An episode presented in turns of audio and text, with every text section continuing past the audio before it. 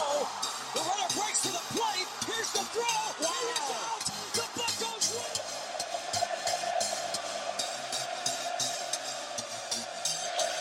That ball's hit well to left center field. Back toward the track. And that ball is gone. You are listening to the North Shore 9 podcast. Follow them on Twitter, Instagram, and Facebook. Also, make sure to watch NS9 Live every Thursday on Twitch and help support by becoming a patron. Let's go, Bucs! Yo, yo, yo. Welcome to DiNardo's Dugout. I am your host, Anthony Donardo. Oh, man. Welcome to this cold ass election day. Man, it is freezing. What is it? Look at it. Pittsburgh. It's 40 degrees, Pittsburgh. It's not too much better here in Jacksonville at 52. I'm cold. As you can see, I got my sweatshirt on this morning. Mm, mm. Woke up just chilly. I was in a, a, a tank top last night. It was actually feeling really nice. Not this morning. Anyways, welcome to Denar's Dugout.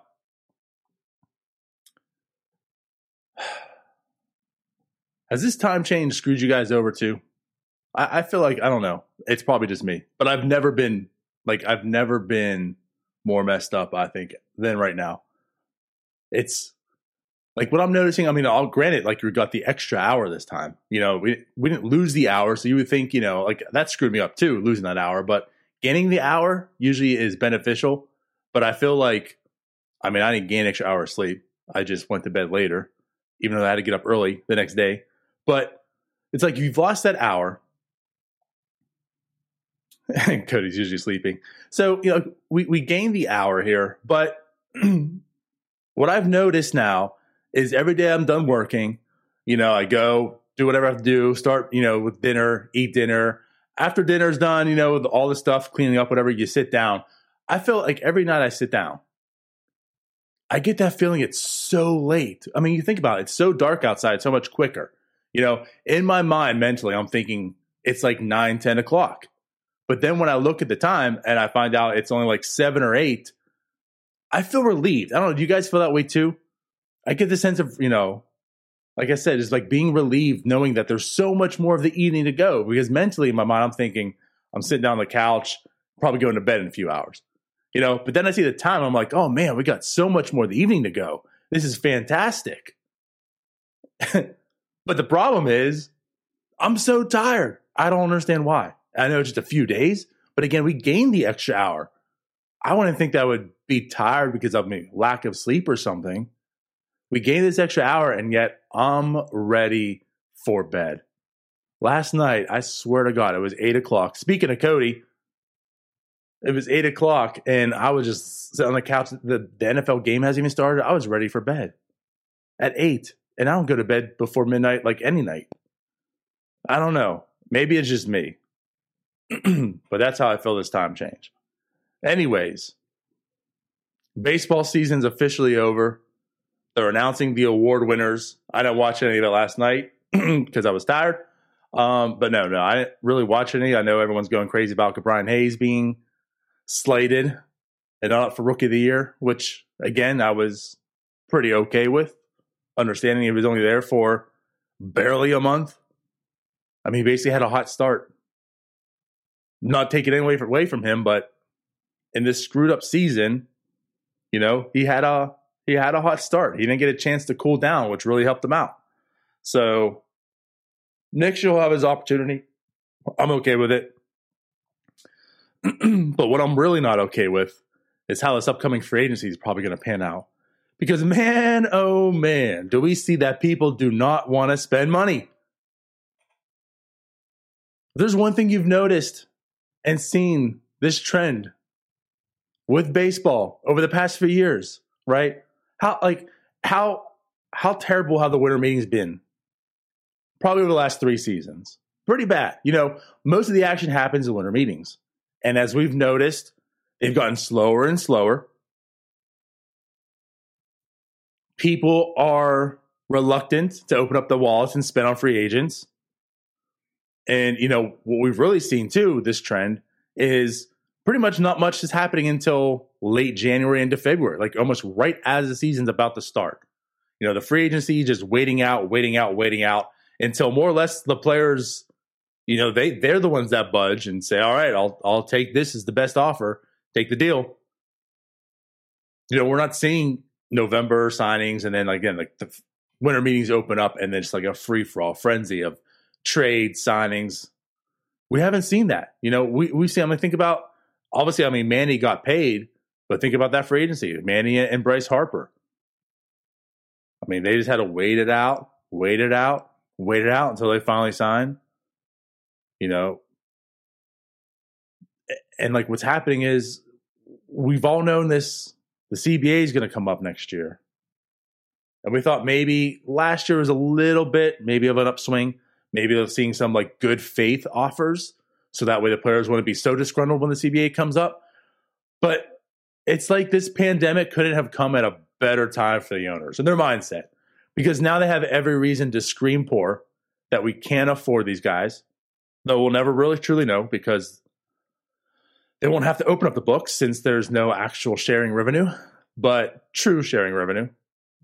But um think about it. So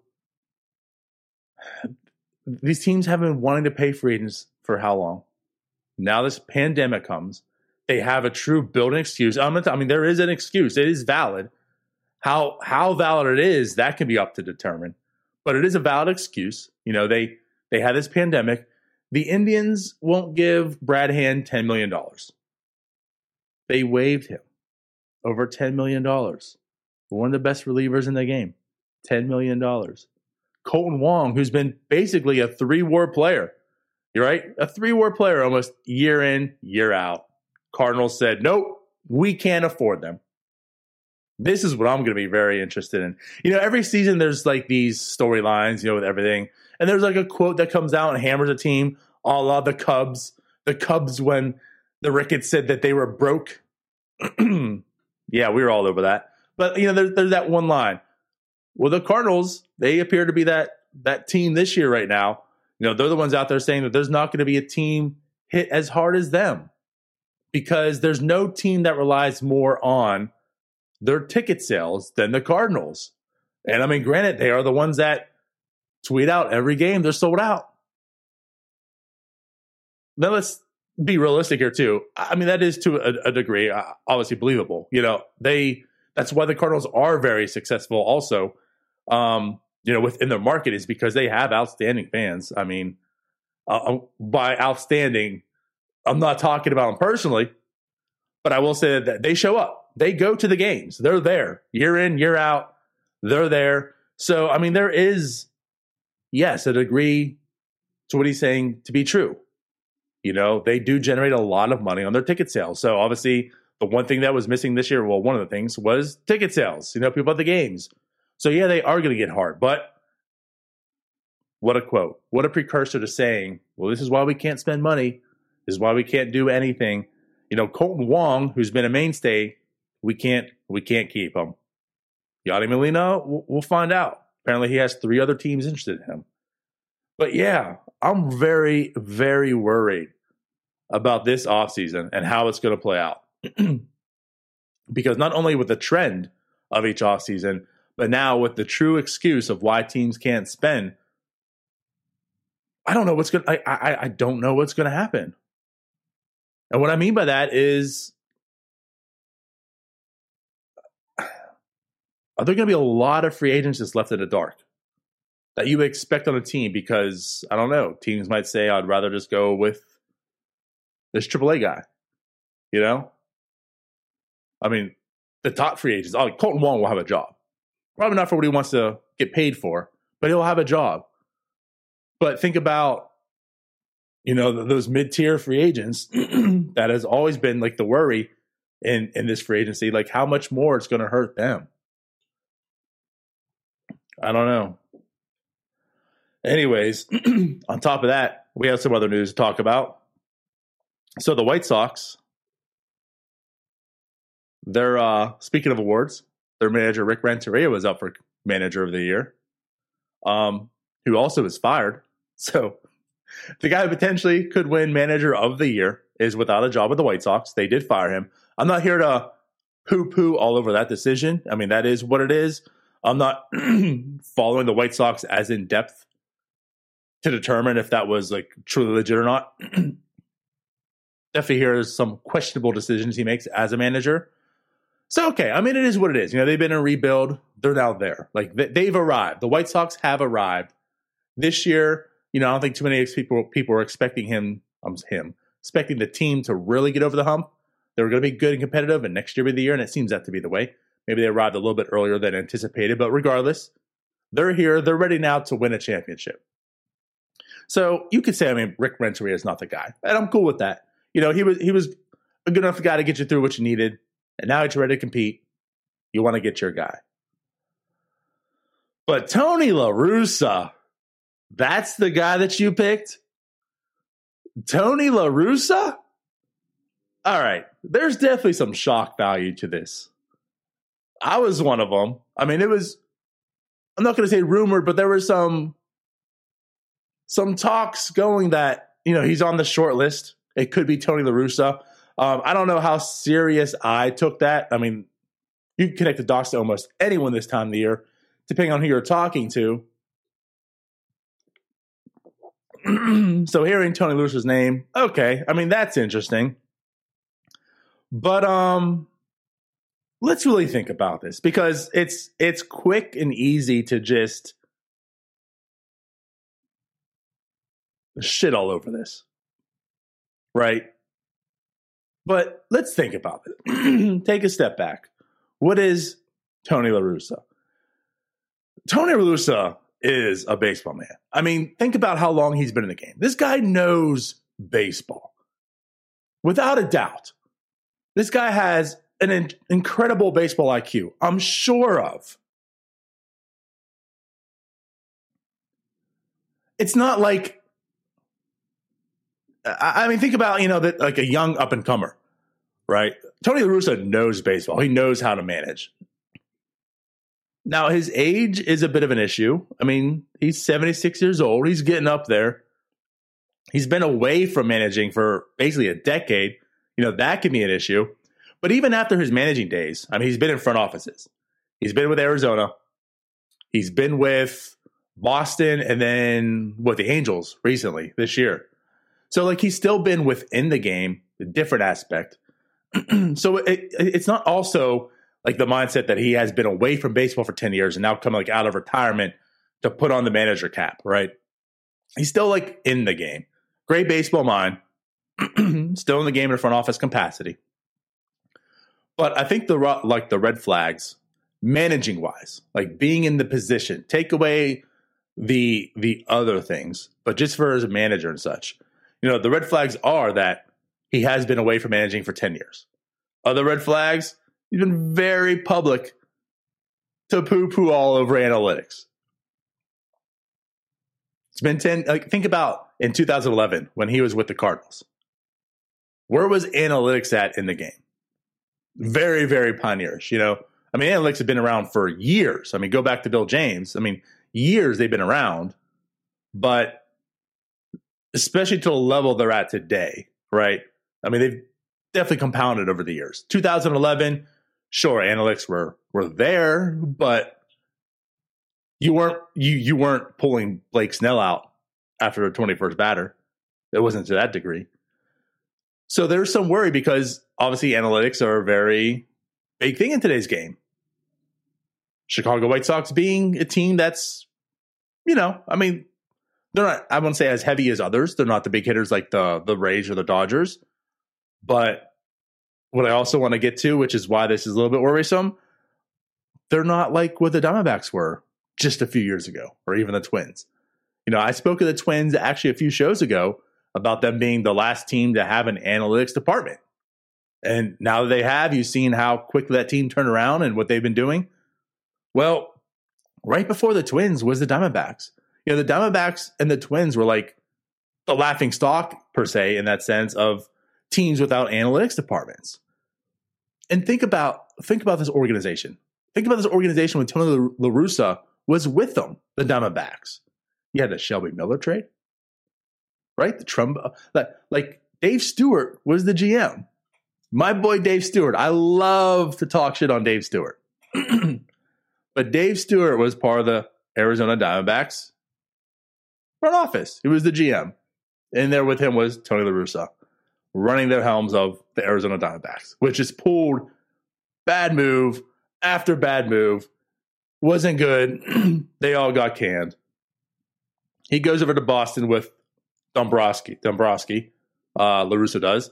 And I just worry. Like he says he's come around, and I'm sure he has. That's why, again, I want to say strength and stuff. Like everyone's quick to judge this and say how terrible it is. He's been in front offices. Yes, there's stronger ones and weaker ones, but every front office believes in analytics to at least some level. Okay. He has had to have turned around his stance.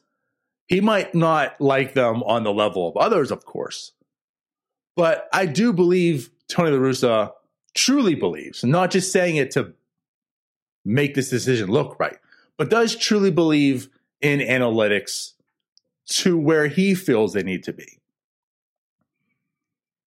So I don't think he's just an old mind that's out of touch with the game of baseball. I do think that he probably can be a good manager this day, baseball wise, knowledge wise, bringing the information from analytics and the strategy to the in game managing. And honestly, as much as we're saying, you know, he's not analytically, you know, minded and such, and that's a negative thing. Maybe he would have been the one not to pull like Snell, and we could have be seeing the Rays in a game seven. I don't know. I digress. Whatever. I don't think he is going to be a terrible in-game manager because of his age and how long it's been. But I do think what's really going to judge this signing it, it, it's not the in-game managing. It's it is his relatability to his players. Can he bring this clubhouse? Like, can he own this clubhouse? That's what makes this hiring so interesting. This guy's 76 years old. He's got Luis Robert, who's 23. You know, Tim Anderson, Eloy Jimenez, he's got a lot of young kids. This is a I mean, this is a fun team. This is young. This is fun. It's kind of what makes them exciting and interesting to watch. I mean, they're good. Let's not take that away too. They are a good team. There's a lot of talent, but there's a lot of Cuban-born players. Can't really can't relate to that. Tony La Russa can't talk about his days in Cuba with a lot of his players. Um, and it's not that it's right or wrong, but I mean, can't relate to that. I don't think there's a whole lot that they can relate to. And I guess where I worry too is managing, yes, that's still there, I think. The IQ is still there. But Tim Anderson is a different player than a lot of the players Tony La Russa managed back in 2011 and prior the game is a little bit different in that way. You know, not so much how it's played, but maybe how it's celebrated, how players react to things. Is Tony La Russa the I'm going to tell my pitcher to to throw at you when you pimp a home run type of guy? I'm sure he, he was. Is he still? How does he handle Tim Anderson when he does that? Does he celebrate it? Or does he go all Eric Hosmer on him? that that's that's the true things that that I do, you know, again wonder and and, and kind of a wait and see approach to see how this works out because that's that's where I kind of work with this, you know. I, I don't know if this is the right the tr- the, the, the perfect fit, the true signing for the White Sox. You know, uh, maybe they're looking for a manager to get over the over the hump, and I agree with that. But again, is Tony La Russa the guy? I mean, is this clubhouse going to turn against him? Is Tony La Russa going to open up and, and be the fun grandpa? Maybe just I don't know what your kids are doing, but have a good time doing it. But we're going to play baseball. That, we'll find out. We'll find out. But those are definitely the questions about Tony La Russa. But that's not even the issue I have with this signing. Honestly, it's not. Like Tony La Russa being the, the White Sox manager is the least issue of the White Sox hiring Tony La Russa as the manager. My issue is there was no process. There was no hiring process at all. Like, That's just again like so many things that are wrong with baseball. NFL got this right. I mean, the Rooney Rule, you want to call it for whatever it is. Like, I mean, it's still not perfect, but they recognize something. And and and here the White Sox are. No one got interviewed. It's just like the the owner's friend. So, would you like a job at the White Sox? Come on over. That was it. It's like you know, the Good Boys Club is is baseball. You know, oh, we're all friends. Come, come on. It's a 76 year old man. It's a 76 year old man. Now think about this aspect. You're applying for a job. It's a 76 year old man who hasn't done the job in 10 years. And they didn't even have the nerve to interview anyone else to see if anyone else was more qualified for the job. They were compelled to say, Here, Tony La Russa, here's the reins to this club. Not one interview.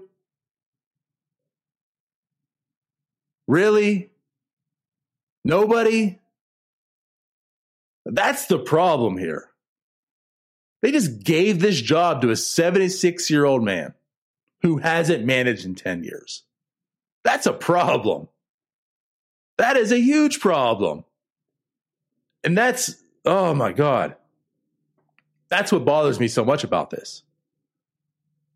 Because I do think there probably are a lot better people out there to represent this club and manage this team that probably have just as much, if not close to an IQ of Tony La Russa, who maybe understands the analytics a bit, a little bit better, but also can relate to the players. I mean, we're going on the the NFL landscape here in comparison. I mean, think like Mike Tomlin. You might judge and question his his in-game stuff a little bit. But find me a coach who the players want to play more for than like Mike Tomlin, for the most part. You know? Those guys will run through a brick wall for him.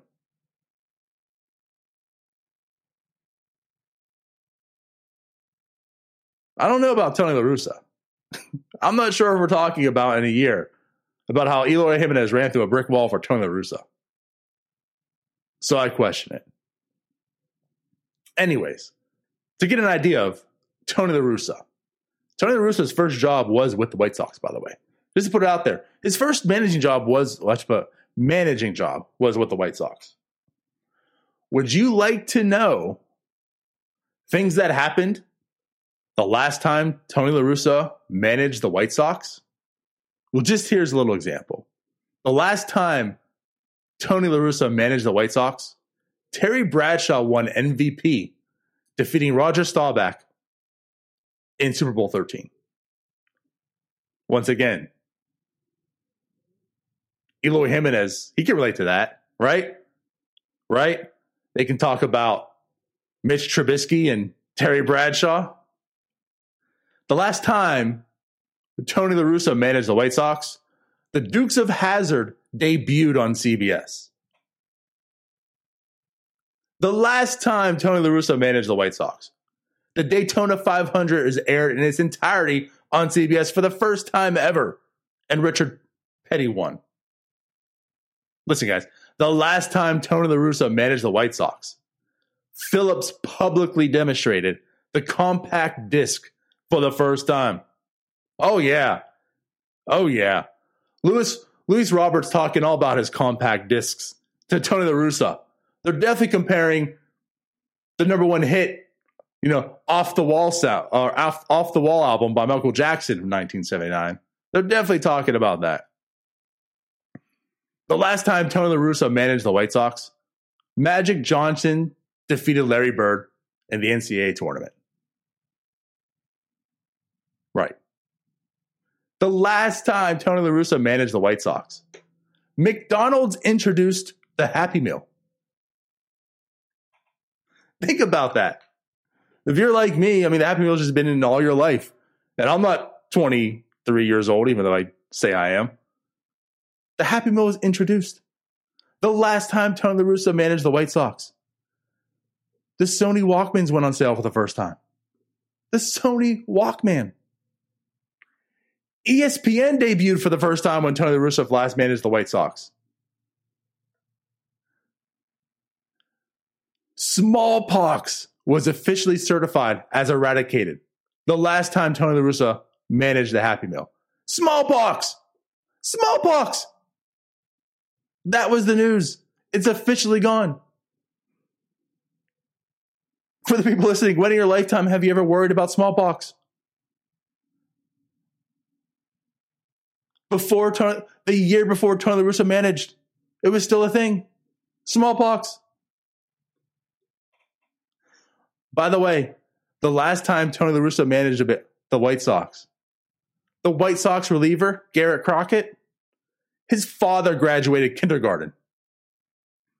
The guy, the reliever on your team, La Russa managed the Happy Meal. Yes, Ryan. The manager on your team. This is Garrett Crockett. He is a reliever for the White Sox. His dad was six. I mean, think Tony La Russa can be these people's grandfathers, even potentially some of them to a degree, great grandfather. Tony La Russa. This is the guy that you've chosen without interview, without question. The guy you chose to lead this team to the World Series now.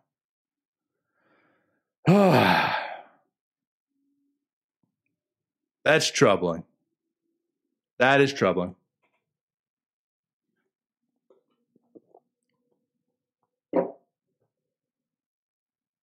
So I don't know, guys. This Tony La Russa signing's got me a little little sideways here. This upcoming baseball season, I should say off season with free agents, got me a little sideways here. Again, you know, you know what really stinks too.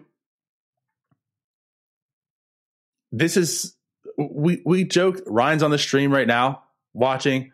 You know when Ryan was with North Shore Nine still because he wasn't too busy selling houses and being a dad when Ryan was still on the stream, we talked about how last offseason was like the perfect offseason for the Pirates. Because all the salary, like no one wanted to pay for free agents, right? It's going to be even worse this year. And like think about all the years of the financial flexibility we've talked about. Like think, just think, this ain't happening and this ain't true. But it's like think about all the money they potentially save, right? We keep hearing about the financial flexibility. Where they've been saving money for all these years, pocketing all this money and now is not a better time to sign up all these free agents by the Pirates. I don't know. I was on board to say that the Pirates should have picked up Brad Hand as well for the $10 million. Uh, nobody did. That didn't happen.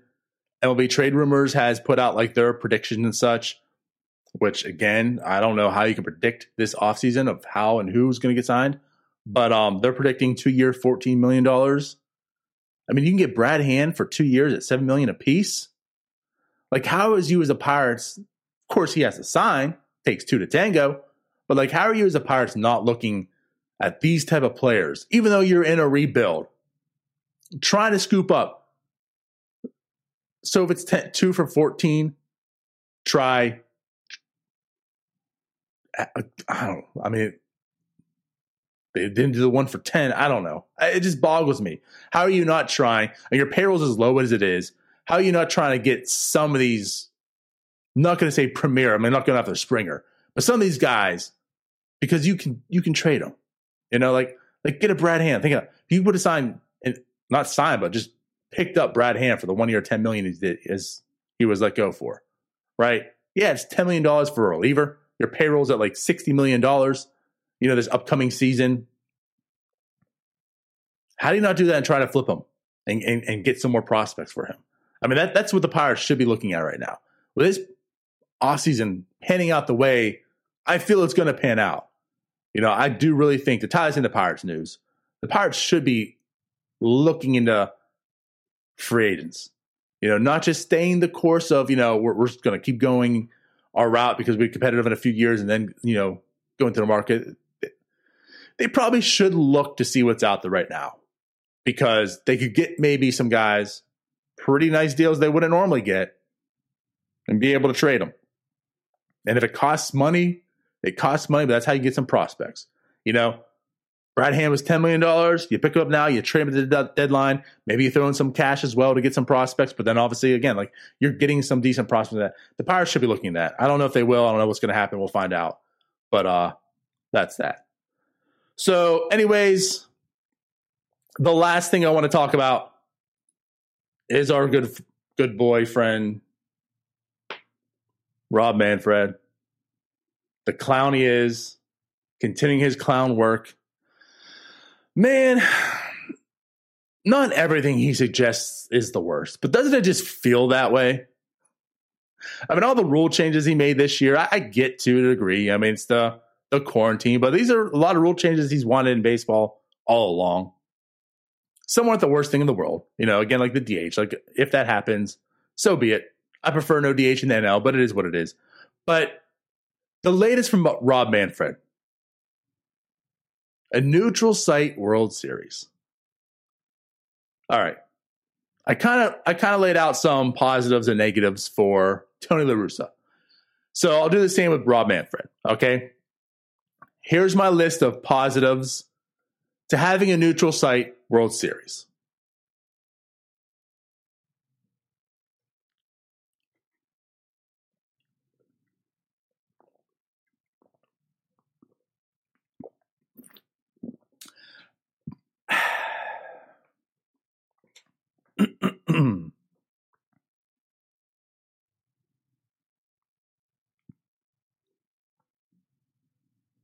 Excellent.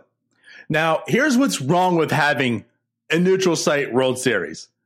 You know, NFL can do it. NFL is one game. You have the playoffs. The thing, NFL is also king. I mean, just it is what it is. NFL is king. NFL is a better product than baseball. It's consumed more than baseball. You know, you, you can't say baseball is better than the NFL in that regards. It is king. There's a reason everyone watches it on Sunday.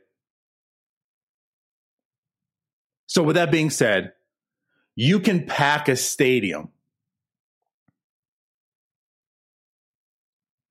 the year before the game's even played. You know what I mean? People are buying tickets now yeah, they've already bought tickets for this upcoming Super Bowl and they have no idea who's in it. It's a one game take all.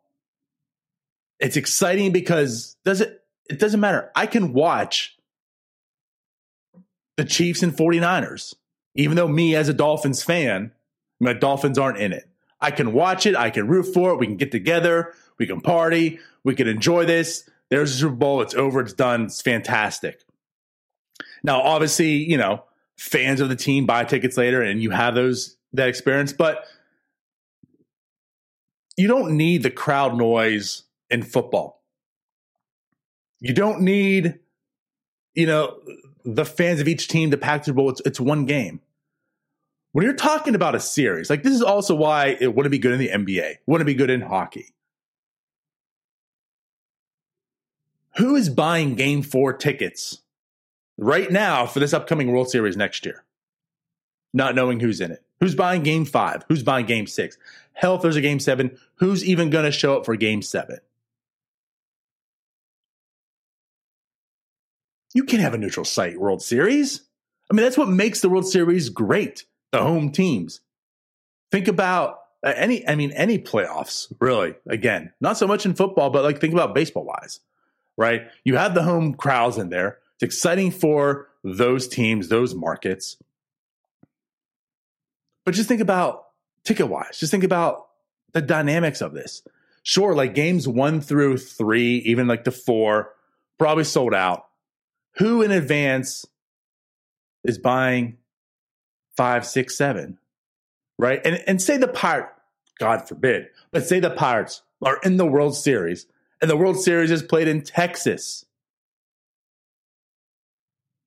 because the Pirates are going to game seven, right? It's going to be a game seven, do or die game, like the best game in sports. Are you now just like getting a ticket and flying to Texas and buying a ticket to go to the game? So some random person in Texas is going to be going to that game now. You're going to have a, a, a mute, mute crowd because nobody truly cares. The sound of baseball was a real thing. It's not good for the fans. You're going to tell me people from Pittsburgh aren't going to be able to see their team win? That's where all the stories. That's uh, so much fanhood. That's that's how. That's why the wild card games were so great in Pittsburgh. It wasn't even a World Series, but it was so great in Pittsburgh, and it, you know it helped lift baseball back into that community for a little bit. And not having that now for baseball, like that's just a terrible idea. Why would you want to take it away? What are the benefits of having it at a neutral site? Again, with with NFL, you can plan it out. It's one game and you will pack that stadium for one game. You don't even need the fans of each team to be there. Fans of football would be there. And it's a big party. It's a big party. You can plan all this, do all this, one big day, huge event. Game seven of the World Series can't and won't be a huge event because it's not guaranteed. You don't know if it's going to happen. But if it was in Pittsburgh that night, you best believe that would be huge for Pittsburgh.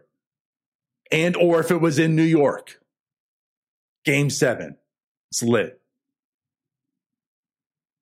Like game seven against the Yankees and the Pirates in Texas. Who cares? Who cares?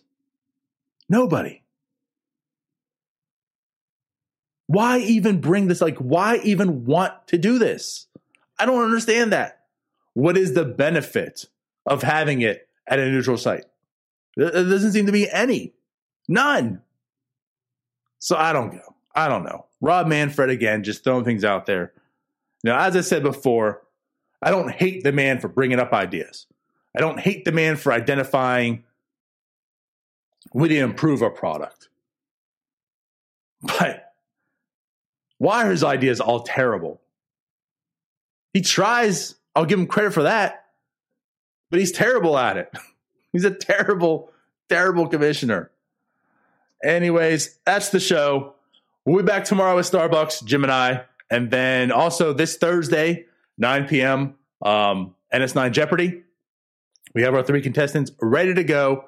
So this will be episode edition two of NS9 Jeopardy. And then we'll see y'all later. Bye bye.